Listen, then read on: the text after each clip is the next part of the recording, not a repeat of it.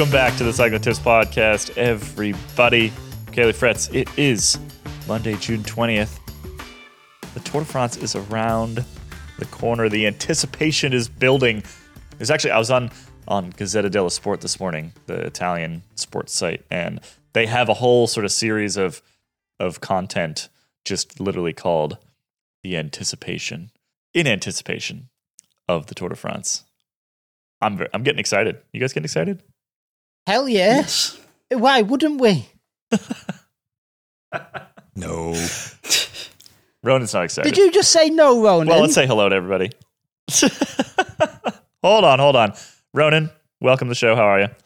I'm good, thank you. I'm trying to keep my excitement levels under control. Just to bring a bit of balance to the podcast here. We don't need balance. We need chaos. Shoddy, bring me some chaos. How you doing? Chaos. You ready? Chaos at the moment. Kids got chicken pox. We're moving house in a couple of weeks, in between the tour. Um, uh, my Wi-Fi's not working, so uh, what's going to be on today's episode is a surprise to me as well. I've been working offline this morning. Um, is that enough chaos for you? I'm actually looking forward to getting to Copenhagen because I'm sure they've got better Wi-Fi than me. In the out in the sticks in the Basque French France. That is exactly the kind of chaos I was looking for. I like done. to deliver. And Kit Nicholson, how are you? I'm all right, thank you. I'm warm for once. Oh, interesting. Well, we're gonna. I think we're gonna talk about some European heat wave in a little bit, aren't we? Yeah, it's even reached Scotland. Oh my. What? Oh my. Well, we we do have a fair amount to talk about today. The Tour de Suisse has wrapped up. Obviously, the Dauphiné wrapped up ahead of our last episode. So now we've got yeah, we've got a pretty good idea of where everybody stands. Plus the Tour of Slovenia, obviously, that tried and tested pathway to Tour de France victory has also is it, is it wrapped up? I think it's wrapped up, right? Yeah. It was wrapped up on stage one, but anyway. No, I mean it was wrapped up before it even started. Let's let's let's be honest. We're going to talk about where all of the tour contenders stand, how they've been looking over the last couple of weeks, how COVID has uh quite literally decimated, or is it? No, be, I guess it's beyond decimation now. It's way beyond It's decimation. beyond decimation. Discussion I had with Johnny Long uh, last week. The actual meaning of the word decimated. Right. So the actual meaning of decimated means one in of me. ten. Yeah, for everyone, everyone in ten is destroyed, ruined, killed. I mean, the, the the meaning's changed, but anyway, I mean, it's just me being me. That's why we like you, though. We like you because you know what the actual meaning of decimated is. Anyway, the tortoise de peloton was beyond decimated uh, over the last week or so. I think we finished with 76 finishers or something like that.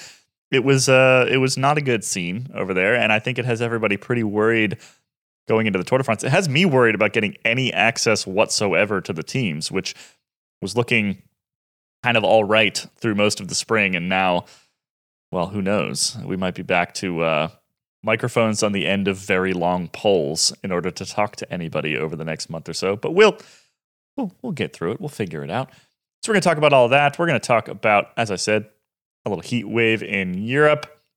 We're going to talk about some argy bargy uh, in Belgium over the weekend. A bit about the women's Tour de Suisse, which is ongoing, and Movistar having some trouble this season. Uh, we're talk once again a bit of relegation, just a hint, just a touch, just a little bit of relegation in this episode. Let's get into it. All right, to kick off here, I'm gonna I'm gonna pass it over to Kit. Kit, how did the Tour de Suisse wrap up over the weekend? Ineos looking pretty good. Geraint Thomas looking pretty good, but the context around all of this is, like I said earlier, we had 76 finishers and multiple riders who were in the lead of the bike race who had to leave the bike race. hmm Yeah. Well, Vlasov is the big name, obviously, um, who won a stage and then tested positive for COVID, so couldn't even pull on yellow jersey the following morning. Uh, but yeah, so this weekend we, we had a, we had the Queen stage and uh, the TT in fairly typical Swiss fashion, although it ended in Liechtenstein, which is maybe a little different. Um, and yeah, uh, Geraint Thomas um, looked on some pretty good form, which is really nice to see, given that he's had pretty rubbish six months. um, or at least unremarkable. Um, and Jakob Fuglsang was also there, uh, leading the leading the race on Saturday. Struggled a little bit, and then obviously on the time trial he uh, lost more time to Thomas, who uh, by attacking late on the penultimate stage and then bossing the time trial, won by over a minute. He's the first Brit to do so, I think, de Suisse, and the second oldest, which is notable in this day and age. So, since everybody seems to be 22 these days, indeed. Yeah. And we should say, we should point out that Remco Evenepoel, speaking of young riders, uh, redeemed his fairly disappointing week with uh, an amazing time trial performance to win the final stage. So what can we take out of this? I mean, Ineos looked pretty good, but again, it was such a strange race, so COVID affected. Can we take anything out of this? I think we can take the fact that Geraint Thomas will at least go to the Tour de France with less of a heavy question mark over him. Um, but again, Adam Yates, I think, was the leader going into the Tour de Suisse, and he had to go home. Um, so for I don't know, it's the, it's the most doubtful Ineos lineup that's heading to the tour that we've had in I don't know ever. Weird, weird place to be. It's an interesting one that I can't think of any race where that fewer riders have ever finished, apart from like yes, you've got the classics and stuff like that where you people do pull out uh, before they get to the finish because yes, they're, they're going to be outside the time limit, whatever. But for a, a grand tour, I've never known anything like this. I've around the sport quite a lot.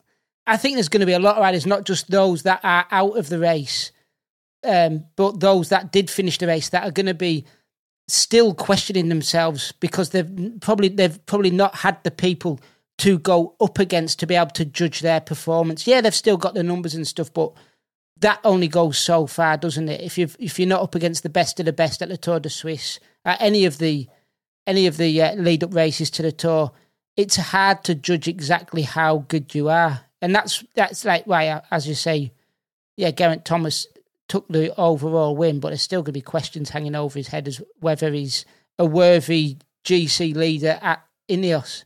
Well, you know how the old saying goes, Shari, it's you can only beat who doesn't have COVID.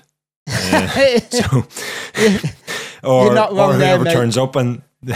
And in Swiss, you had quite a lot of riders with COVID, and then you also had, as we discussed last week, you know Roglic going to Dauphiné and Pogacar going to so you know it's yeah I think you're right there's going to be so many riders who maybe went quite well in Switzerland but will still be kind of guessing or second guessing where exactly they will be come the start in Copenhagen. I think one thing that Geraint Thomas can be happy about though is yesterday's time trial because he was that was at least I mean I'm trying to think who went home. He might have contested that. Vlasov's a good time trialist.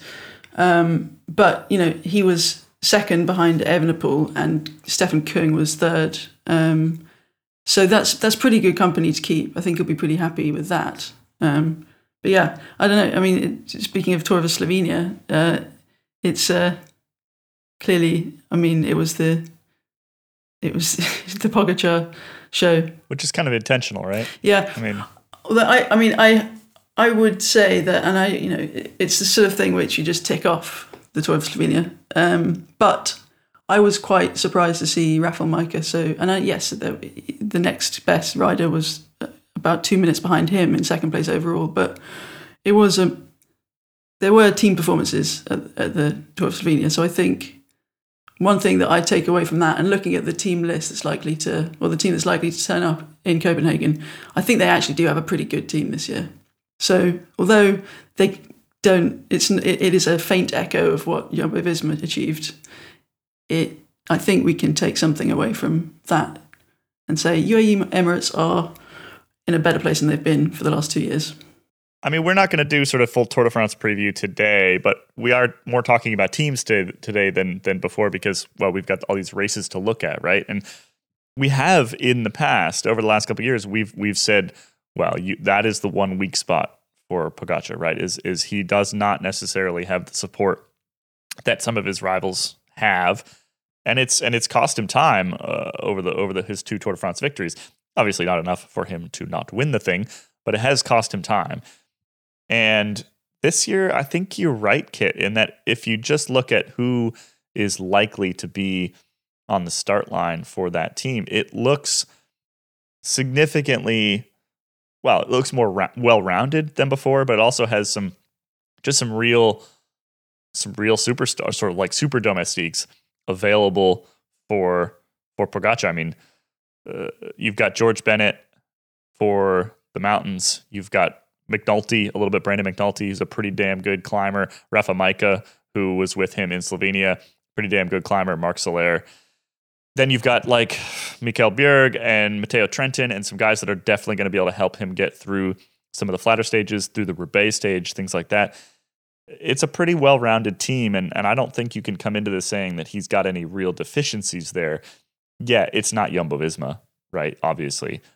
But I'm not sure that I'm not sure that the, that one weakness is really a weakness anymore.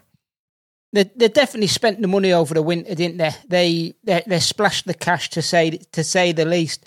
But just jumping back to the riders that didn't finish the Tour de Suisse versus the guys that did, as we know in this day and age, like everyone's finely tuned. They're they they've got a step by step guide, day by day guide, aiming for what it, whether it's a stage or a week at the tour. They can pick a stage out where they want to be pinging, shall we say, where they want to be going.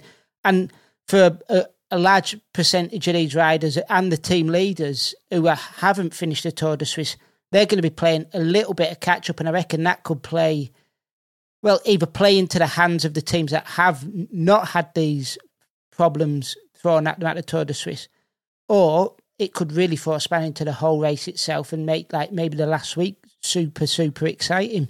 Or Pogacar will get COVID on stage 19. Shh, shh, shh, shh. don't curse things. don't don't say that. don't say that. Don't. We want we want a nice close race yeah. with Pogacar, but that's that's not that's not how we want. No, I, am counting. I'm, I'm banking on rather like taking an umbrella or uh, buying a pair of sunglasses. You guarantee the opposite being required. So I'm I'm uh, I'm banking on that. I'm going to go back to Team UAE for a second and just you know put the question out there. We're saying they're not Jumbo, but Jumbo are, as we discussed last week, going into the Tour de France with a bit of a headache as to, you know, they've got two guys who can win the race and they've got another rider who can take the green jersey. Whereas UAE might not be as strong on paper, but I think last year they were already significantly better as a team than they were the year before. And it seems like this year they've made another step forward again, but they're going into the race with one clear leader. Uh, you know, so long as Marc Soler gets that message, um, they sh- they should be good for everybody all in for Pogacar, which I think makes up for whatever they might be lacking in terms of you know absolute uh, ability, let's say. But you know, again, that that may well leave Pogacar open to the the twin attack from Yumbo, I guess. I should say that like the, the list of names that I just reeled off there, that's very preliminary. We don't we don't actually really know. That's just sort of the assumption based off of who's been racing where and who's been racing well and kind of how we would put the team together, I guess. Uh, but yeah, we, we don't know. We just we don't know exactly what the team is going to look like. But the point is that they have got the tools now to put together a pretty well rounded program. I think it it can. Sorry, go on, Kit. Oh, it's all right. Uh, well, I, I, was just going to say, I mean, if you look at the uh, start list, the, a, a, provisional start list, let's say, with the long lists, um, I would say, I mean, because we always expect Ineos to be at least the second best team. Um, but I look at that, I look at the possible, I mean, there are maybe 10 or 11 riders in contention for a spot on the bus, but it is not a lineup that makes me excited at all. I think it's a serviceable lineup at not best is harsh. But I think UAE might go to this race as the second best team. And as you say, second best team with the best rider is plenty. It, it kind of reminds me of back in the 90s when you had uh, Banesto with Indurain as like the dominant force, the guy who you knew was pretty much going to win the tour, versus like Mapei with Rominger, who had an absolute solid squad, but there was, yes, he was the team leader, but there was other guys vying for that position within that team as well. Or um, Once with Zülle, but there was also you had um, Jalabert in there going for the green. It's kind of like it harks back to that era for me with the, the, sort of the way the teams are built today, or or, or the, the teams that we're going into the tour this year. UAE is Banesto, and then obviously Mapei could be Ineos sort of setup, and it's yeah, just just brings back memories of yeah the nineties, mid nineties. Obviously, oh, obviously, not in other ways though. Not in other ways. Team lineups, but not Shani, in other ways. Whoa, yes, whoa, I will whoa, make that clear. Very clear.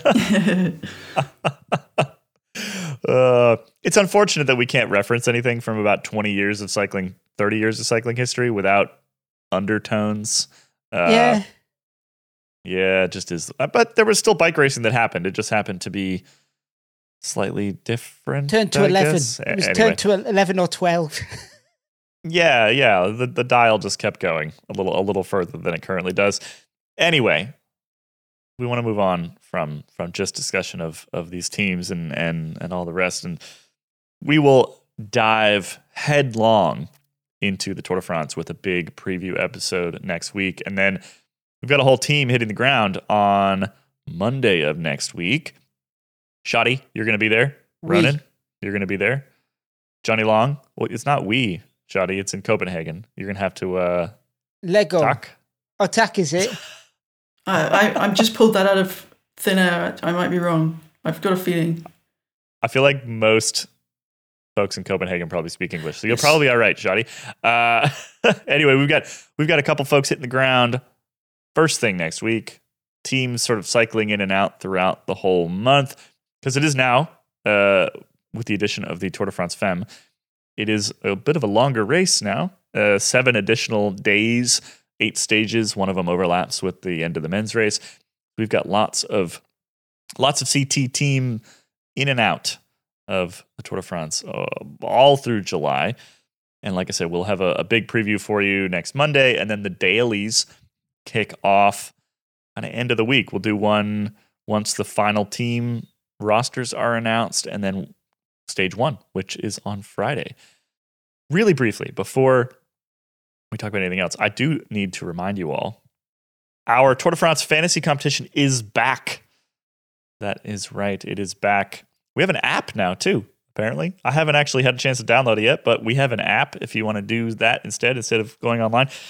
As before, uh, we will be opening up a Cycling Tips podcast league within our fantasy competition. And the winner of that will get their very own ad on the Cycling Tips podcast. I don't know where we where are we at with the with the winner of the Giro one. We had some emails back and forth, but I don't think we ever got a, a real clear idea what he wanted to do. I'm well. I'm waiting with bated breath. I've been practicing my Queen's English to read it out as well. I think it's a pretty good prize. Uh, there's, there's some, there's some other prizes as well.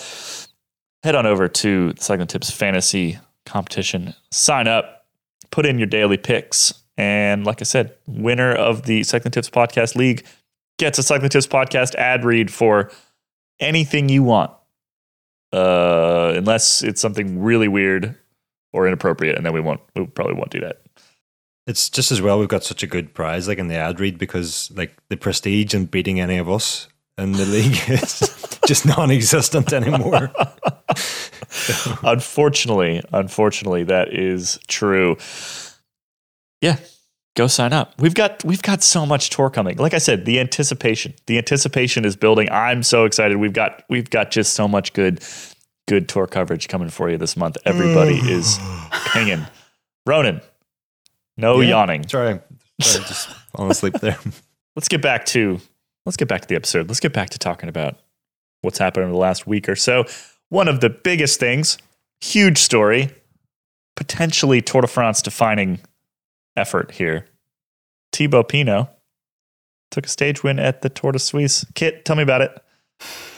Well, yeah, he uh, got himself into the day's breakaway, which was about half the peloton. Um, uh, and yeah, I mean, it, it, was a great effort on the final climb. It was such a ridiculously hot day. Um, and he looked like he blew as uh, Ion Izagirre went up the road. Um, but he clawed his way back up over the top of Lutsenko. And yeah, it was just, you know, it was a good old fashioned Pinot attacks, grinds his way through uh, when he looks like he's gone and uh, took a fantastic victory. And I think it's, it's a nice, it's a nice pair with his uh, Tour of the Alps victory because he's now got one in torrential rain and one in sweltering heat just in time for the Tour de France. Um, so he can uh, yeah, it's it's good form all round, and a nice comeback. I think longtime podcast listeners will will know of my deep and undying fandom of Thibaut Pinot and how I, I truly believe that someday he will win the Tour de France. And so I would just like an apology uh, kit for the story that you wrote over the weekend, claiming that he should instead become a stage hunter and he should give up all his GC ambitions at the Tour de France. I, I'm just, I'm not angry. I'm just disappointed. See, now, Caley, it's for his benefit because the way I see it is he's nearly always miserable when he's trying to win a whole race. But he, when he's That's winning true. stages, he looks happy. So I'm only thinking of him. is is is not being slightly miserable part of being a great French hope, though? Well, it's certainly part of being Thibaut Pinot. Um, I'm I'm a big fan too. Um, I I just like to see him win. I don't like to see him. I mean that mo- that that when he climbed off his bike on stage 19 of the 2019 tour, and you know that video of him crying with his teammate, and it was just such a, I don't know, heartbreaking moment. It's heartbreaking. Yeah, yeah, it was totally heartbreaking. I felt it. the, the, during that tour, the, the um, French TV over it, like a full like mini documentary, twenty minutes, 10, 15 minutes after each stage with uh, with the team, and it was absolutely, it was brilliant to see the emotions of that team up and down. Uh, hopefully they do it again, but yeah, I'm with Kit on this one stage hunter all the way. It's is it not past his, not past his best, but I can never see him winning a Grand Tour. This is the way forward for him to to get victory and in the hearts of the French people yet again. Charlie, they didn't happen to have a documentary at the tour route announcement back in like November or December? No, because like that final 40 kilometer time trial just, you know, if, if we want to talk in facts about why Pinot is not going to win this year's Tour de France, yeah. that right there is is all you need to see. Is all you need to know. Polka dots. I'm disappointed in all of you. He, I'm just, dis- I'm just disappointed. Dots. Don't you think Haley polka dots would be perfect for Pinot? I uh, yes, honestly, yes. I I I begrudgingly do have to agree with all of you in that uh, the way forward for him is is not sixth place at an, at another tour or or dropping out on another stage 19. The way forward is is targeted assassin of stages and and a polka dot jersey, which would be fantastic. I mean, like that also works to embed yourself within within the French psyche, within within the French fan base. Like think about Warren Barguil, for example. That that is an effective means of of rejuvenating the French hopes around the Tour de France, which when you're on the ground in France is very exciting. You, you want you want the fans to be excited about something other than a Slovenian, which they have some trouble getting excited about. We need we need the great French hopes to be doing interesting things in the bike race, and frankly, this is probably the most interesting thing he could do at this point. Well, this is it. You've got Alaphilippe, you who's coming back slowly. Um, you, would have Pinot. It would be an absolute. It, the French would absolutely love like shots at stage wins. They, they, yeah, they dream of the yellow, but we know it's not going to happen, especially with the the crop of young riders that are around at the moment. So I think it would, yeah. The French used to get behind um, Europcar with Thomas Voeckler and go for the mountains jersey there, and it was just as big, well, not just as big, but close as you can get when they went after the King of the Mountains jerseys. Never got it, admittedly, but keeping it here and there for a few days or a few weeks was uh, splashed all over the papers over here. I think the most exciting thing that Pinot could do in this Tour de France is win stage 18 to Hautacam and then just DNS the next day. a flat sprinter stage on stage 19, a time trial on stage 20, and a sprinter stage on stage 21. Like, what are you, what are you even putting yourself through those final few, three stages for?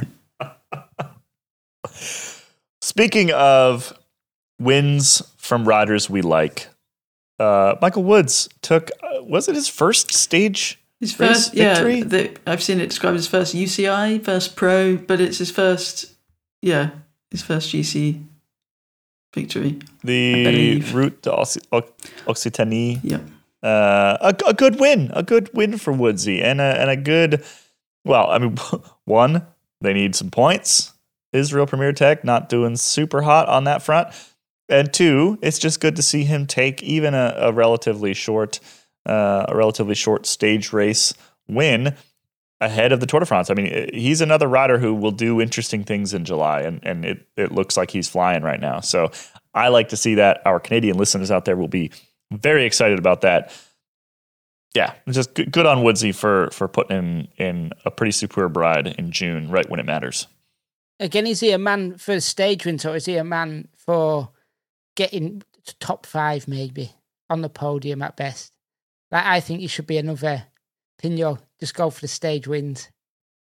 Yeah. Well, he goes for stage wins, stays there or thereabouts because who knows what the top five, ten is going to look like with, you know, all the bad luck that could happen. I think they'll try and keep Woods and Fuglsang in a good position because even third and eighth would be good for Israel. Not third, third is optimistic. But yeah, I don't know.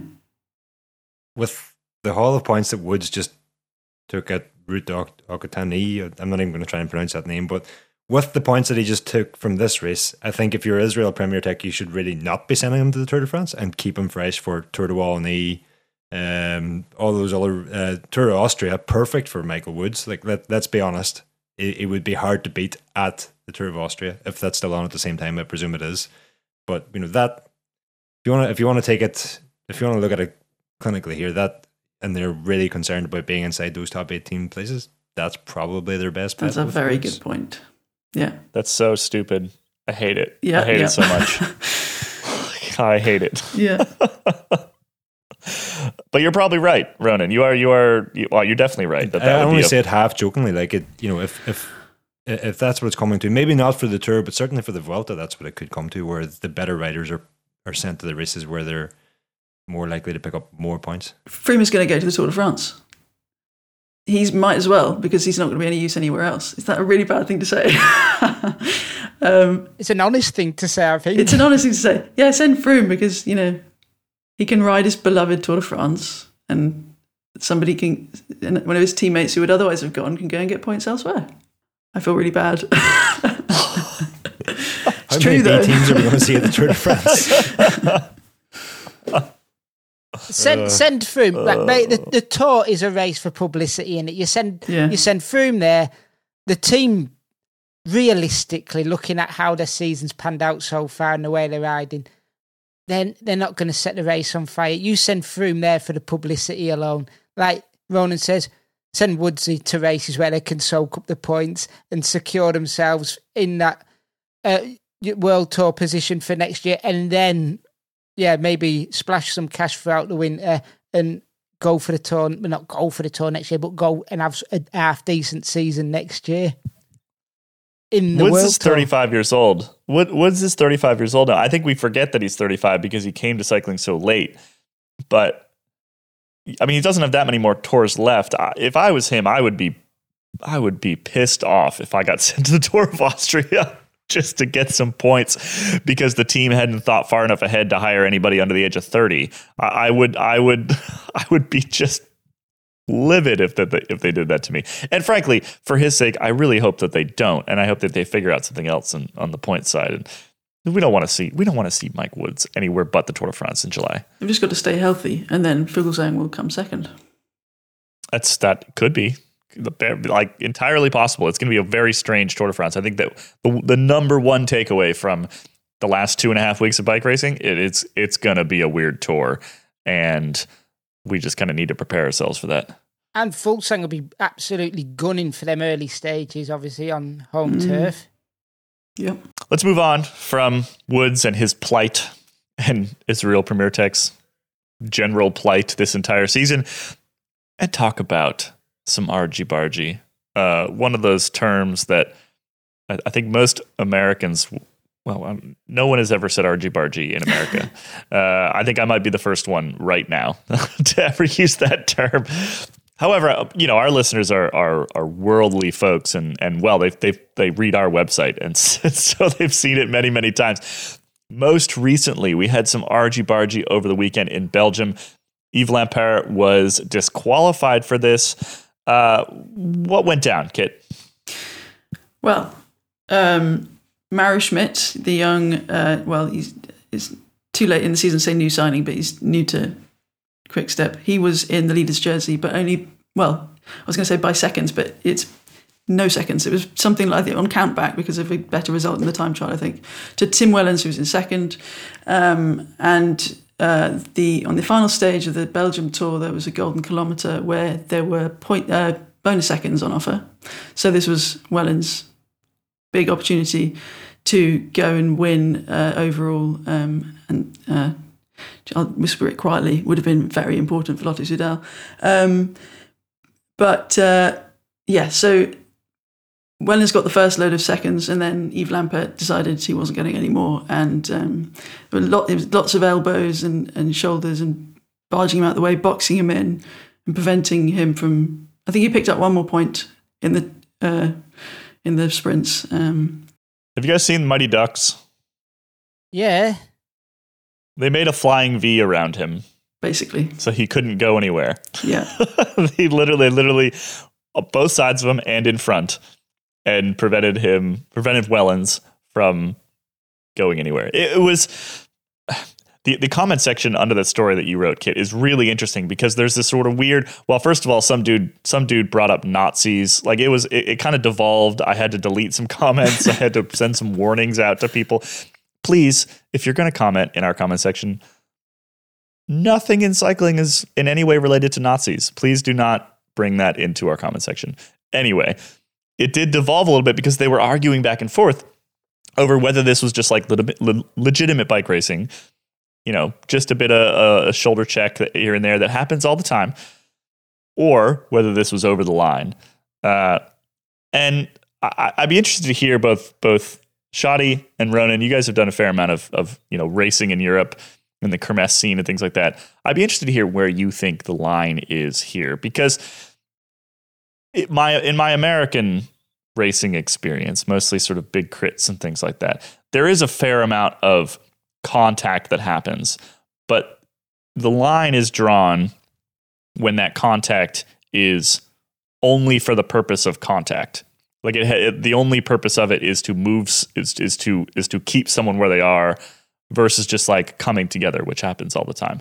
Uh, so for me, it was over the line. Bits of it were actually okay. Like some of the early contact, I think was sort of just, uh, this is my line, I'm going to hold it stuff. But when you start doing a Mighty Ducks flying V around your your competitor and preventing him from from actually even initiating a sprint on purpose, that for me is is it's just unsportsmanlike more than anything.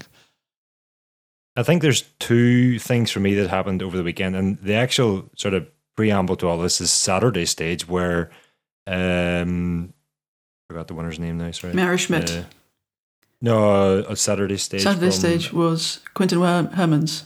Yes, so Quinten Hermans won Saturday stage, had a clear gap to Mauro Schmid in second place.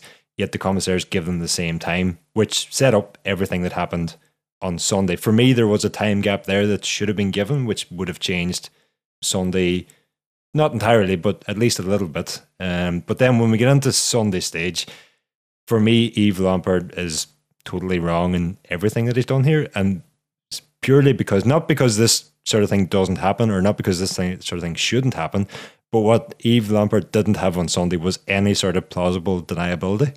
You know, there's no way he could have in any way said that wasn't what I was trying to do, which is what you need to have if you're going to block an opponent. An opponent, you know that does happen in racing. It's I wouldn't say it's part of the tactics. I wouldn't say it's all that nice, but it does happen where you know if you can put yourself on the racing line that you know enforces your opponent to go around in a slower line without putting them in any danger.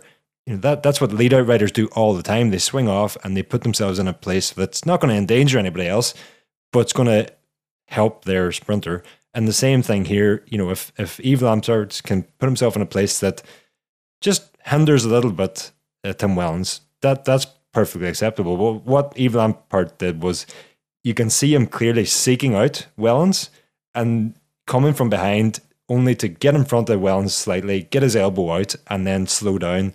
You know, and that for me, when it's that blatant, you know, it's it's it's just way way over the line. I thought the coming from behind was, I think, the the, the big thing, right? If he because the plausible deniability that you're talking about, if he was in already in front of Wellens and just swung over, that that's a very normal thing and you could claim oh i didn't see him or whatever but when you literally i mean you know he was one step away from riding up behind him grabbing his jersey pocket and swinging him backwards right? Like it, it was it was a half step away from that because he basically did the same thing with his elbow. He just came up stuck his elbow in and pulled him backwards. And it's just it's it's well over the line.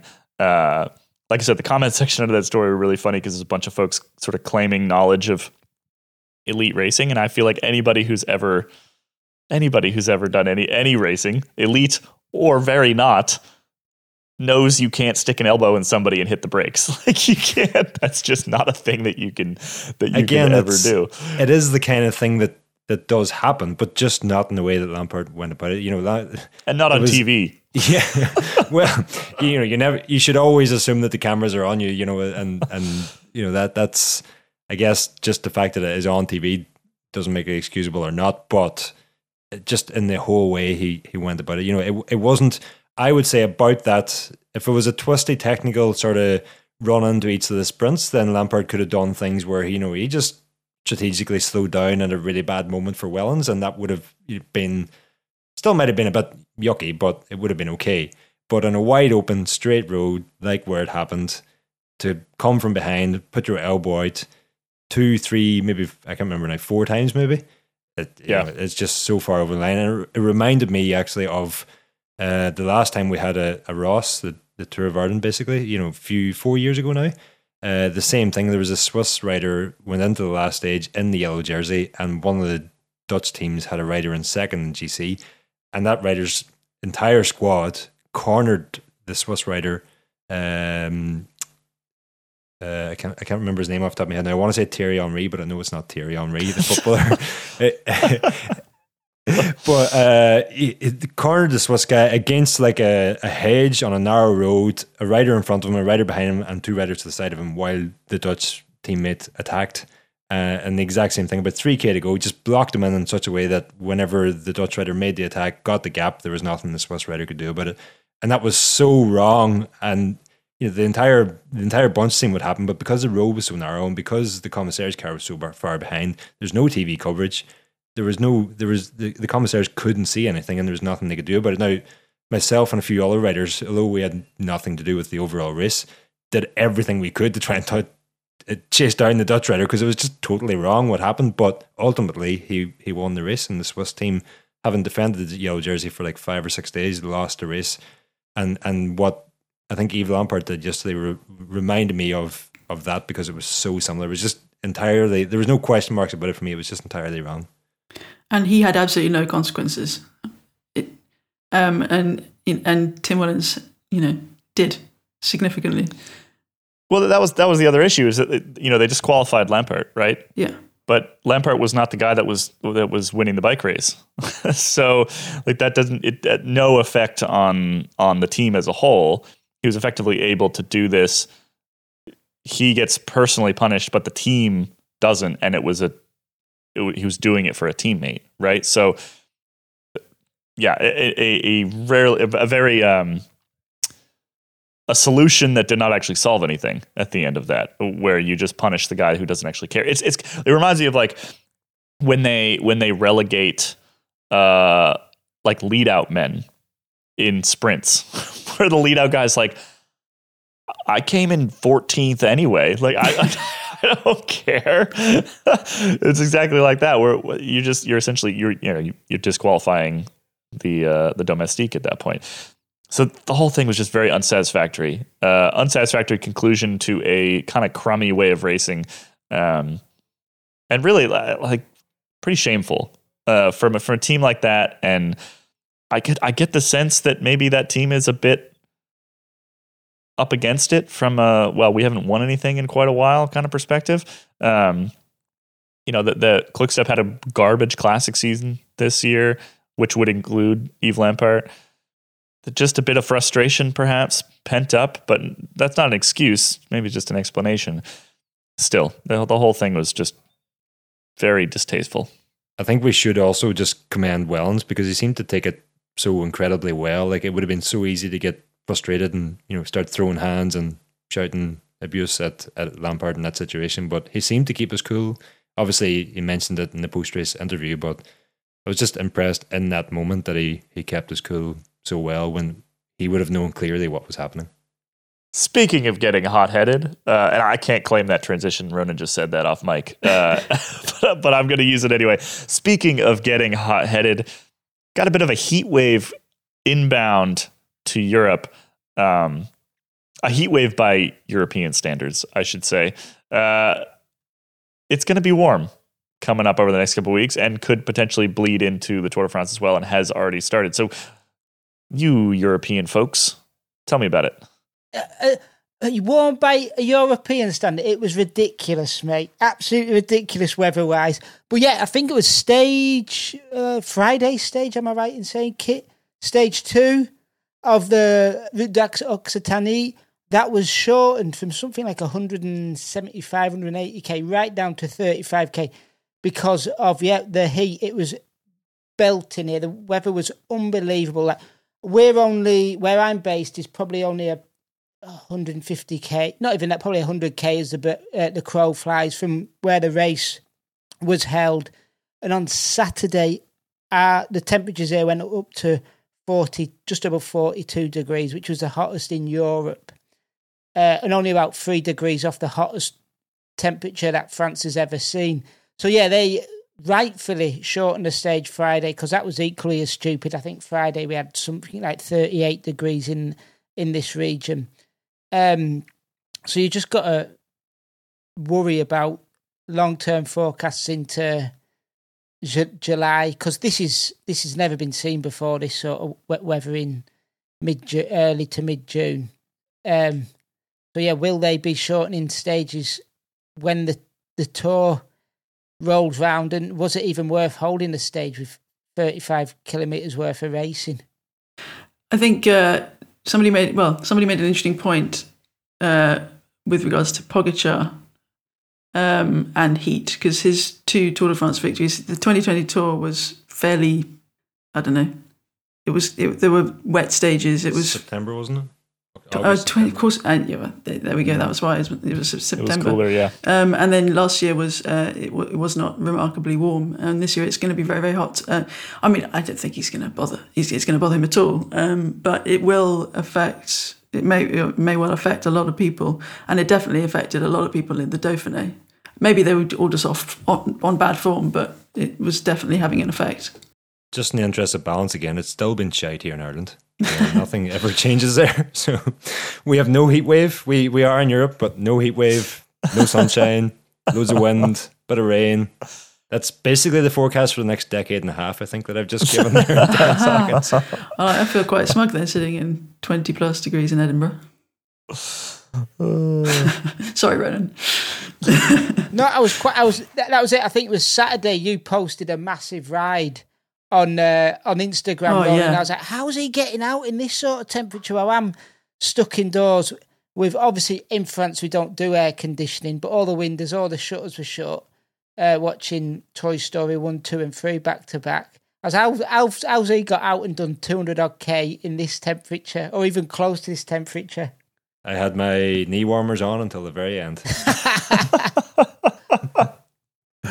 Uh, see, this is this is the real problem. This is the real the real travesty here is that France doesn't do doesn't do air conditioning, and so, so if it's really hot, we're gonna have a miserable time of it uh, throughout all of July. But, because some for some reason Europeans think you get you get sick from AC, which I will never understand where that came from or why they think that or what science would ever lead them to believe such a thing. But the thing, what what this whole situation, what this the, the weather or climate got me thinking about is will racing change over the next whether it's five years, decade, with heat waves like this probably being more regular than what science tells us. Will will yeah will racing have to be a case of thirty five k stages or will it be a roll out at seven in the morning jobby, eh? finish by eleven? I mean that the the latter is probably more likely, right? You just you just race earlier in the day, and I mean, we, yeah, I mean the Vuelta, the Vuelta is always really really hot. I mean, it's not always, but you know, it's, it is. It, we we do see very, uh, very hot stages. I think certainly in the short term, it's more likely to affect nutrition strategies and yeah, the timings, and maybe more high mountains in the Giro. That'd be fun. I don't know. It would be nice to see more high passes in the snow. I like those stages. Enough about the heat. Enough about the heat. I don't feel that bad for you. It's like 38 every day in August where I live. it just is what it is. Get used to it. You're right in the morning. Uh, let's talk. Let's let's do a nerd nugget. Nerd alert! Nerd alert! Nerd alert! Nerd alert! Nerd We got alert! some more new bikes. Running over the weekend, we had a new Pinarello time trial bike show up underneath Ineos with all sorts of crazy designs and graphics on it, as well as a new giant propel under Tony Martin uh, on an Instagram post. The way that they sort of semi-purposefully, well, now it's purposeful. The way that they purposely leak these things is always kind of funny to me. Like which rider they choose, what, what- they know that somebody will pick up on it at some point. They're probably waiting for you to pick up on it, actually, Ronan.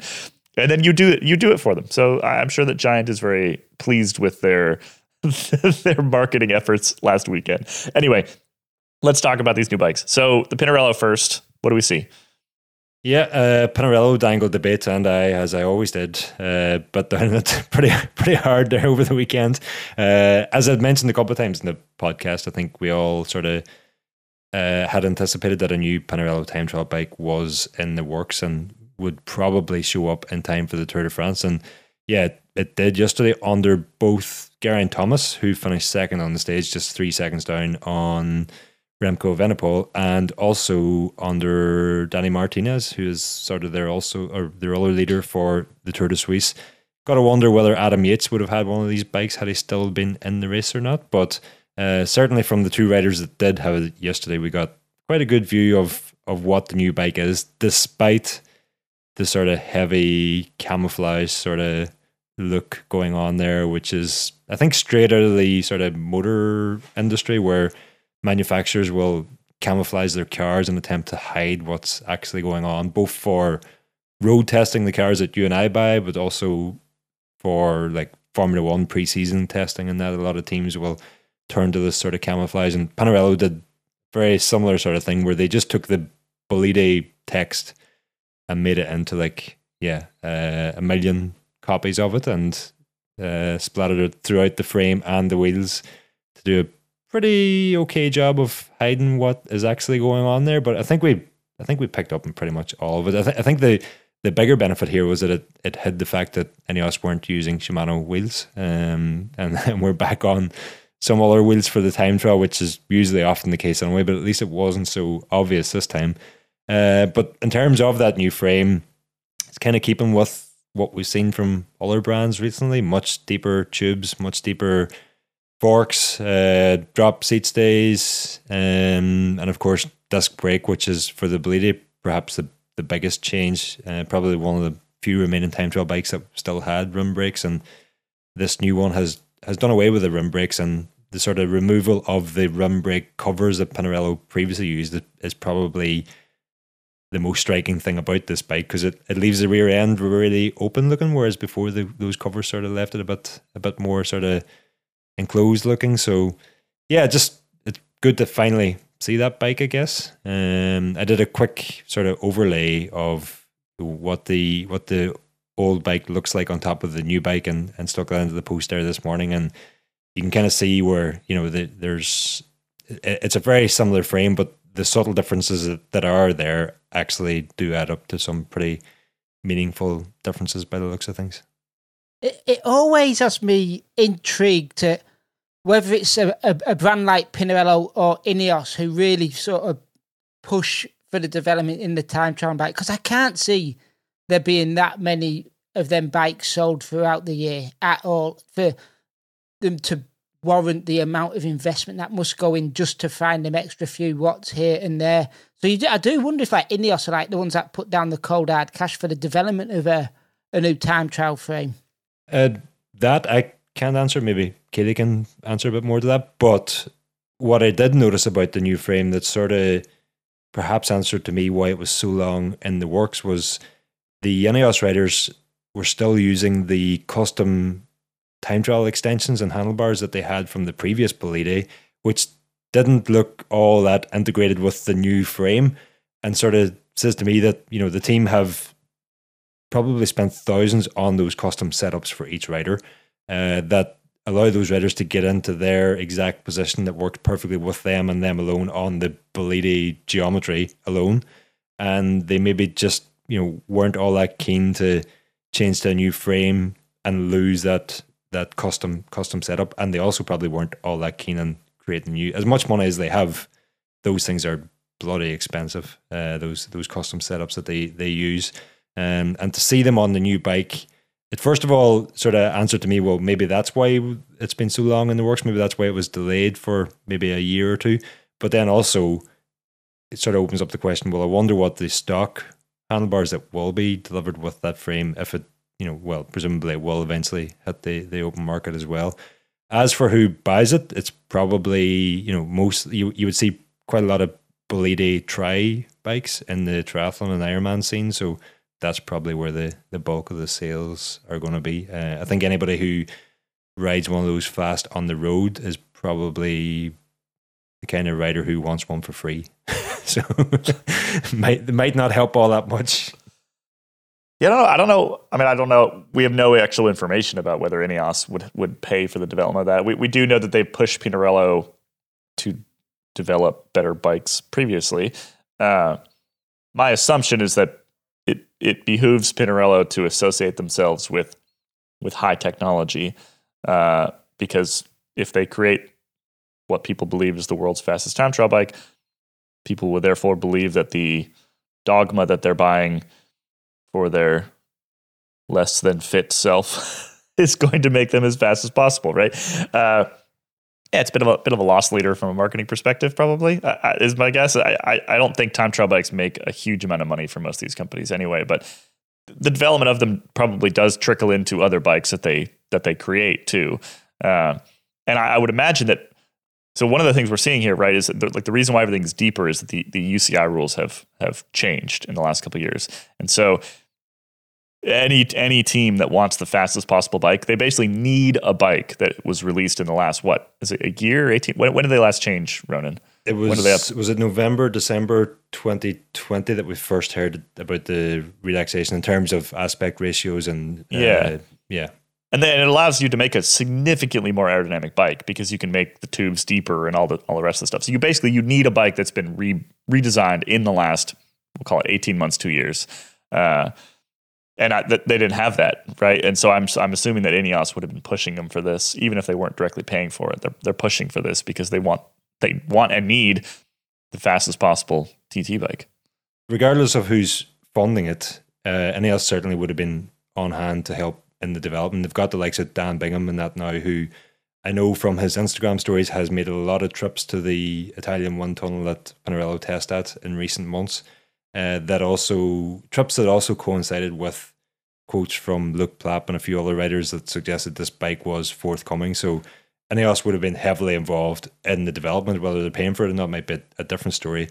But actually, there is there is a bit of trickle down here as well, in that you know the the original Bolide was I think the original source of those fork dropout tabs that we see on the back of the Dogma forks now also, and you know so the what they develop for the time trial bikes does eventually make its way into the road bikes as well. So it's it is a bit of like aero pushing the aero boundaries that eventually makes it then into into the the road setups that we see. And you know every every brand is doing that.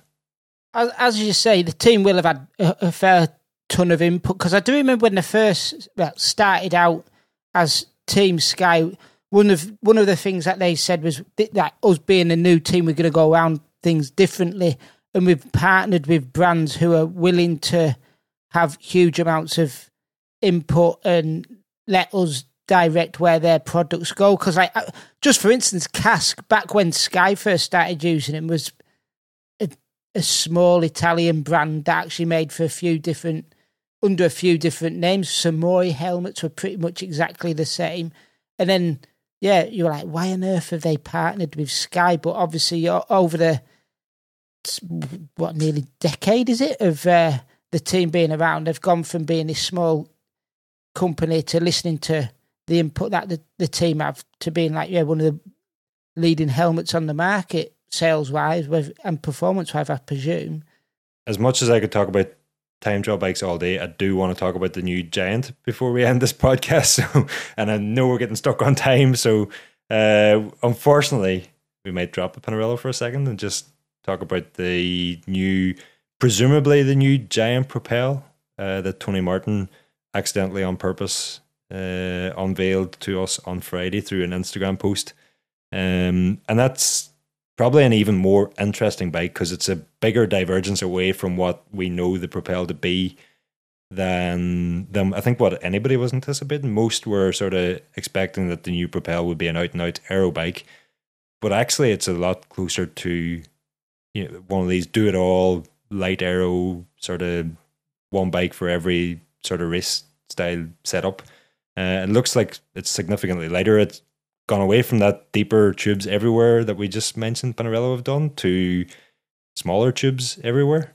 Um, and had it not been for that horizontal top tube, I might have been speculating on Friday, is this actually a new TCR and not a new Propel? But I think to put a horizontal top tube into a TCR uh, probably wouldn't go down too well with the giant customer base. So uh, pretty sure it's a Propel, but probably the most interesting bike that we've seen unveiled so far in this new bike silly season.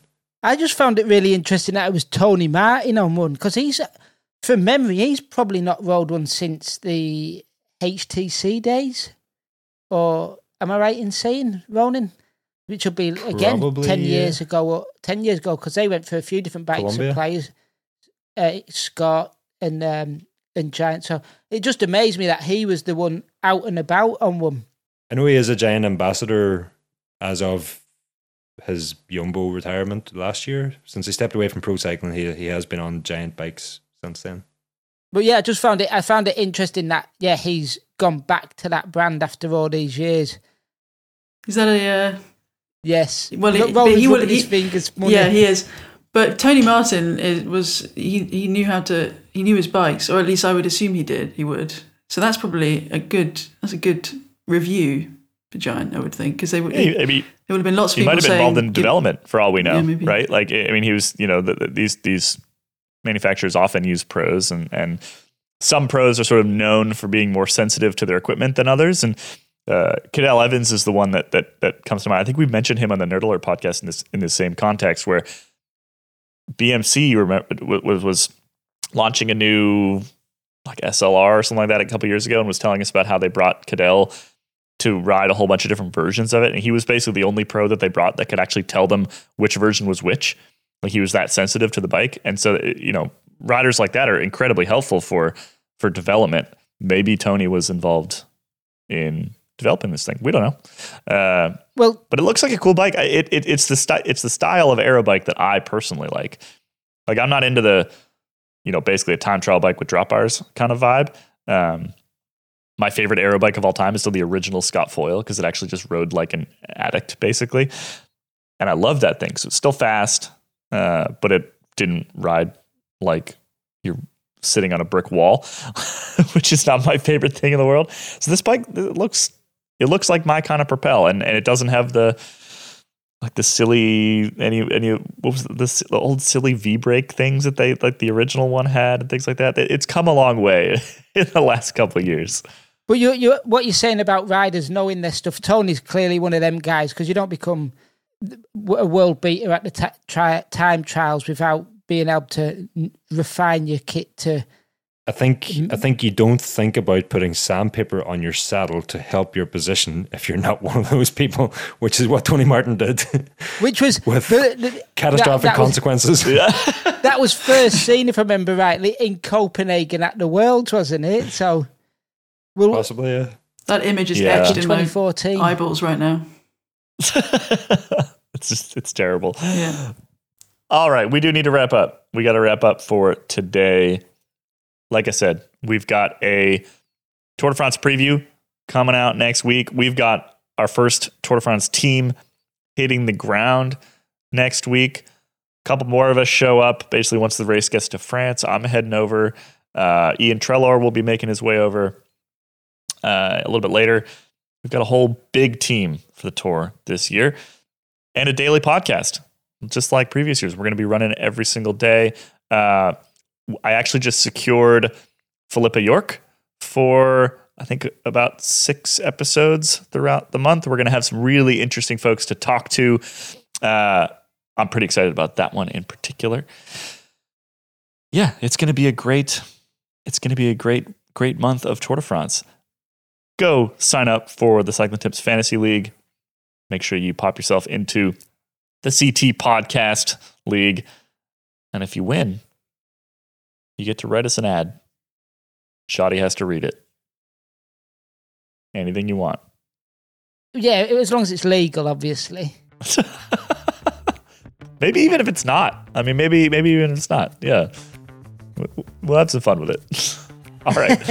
Thanks for listening, everybody. We will be back next week with the Tour de France.